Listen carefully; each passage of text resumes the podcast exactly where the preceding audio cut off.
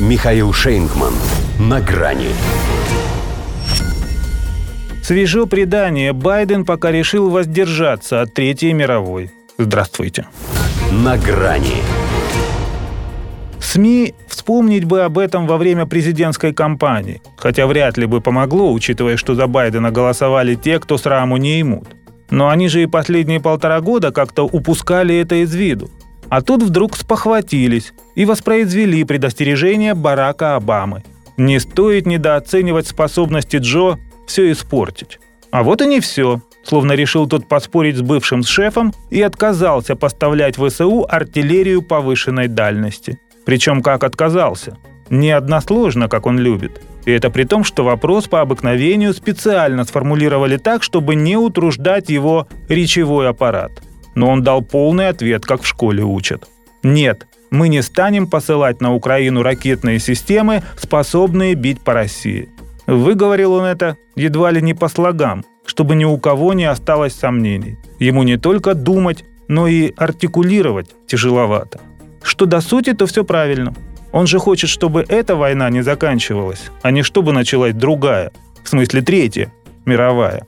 А удары по России не шальные приграничные, а системные вглубь из именно для этого присланных орудий имели бы очень далеко идущие последствия.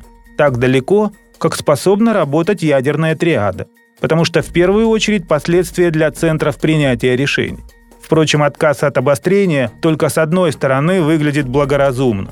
Но никто же не мешает Байдену снабжать Киев РСЗО с другой стороны, из все той же Польши. Можно, например, продать ей эти системы, не требуя с нее обязательств воздержаться от передачи их Украине. А что, они же, как тут недавно выяснилось, братья? А к США какие претензии? Можно, как скорее всего они и сделают, отправить Киеву только установки со стандартным боекомплектом, без снарядов, бьющих на 300 км, а потом удивляться, как вдруг и они оказались в распоряжении укронацистов. В любом случае нет, это вряд ли последнее слово Байдена.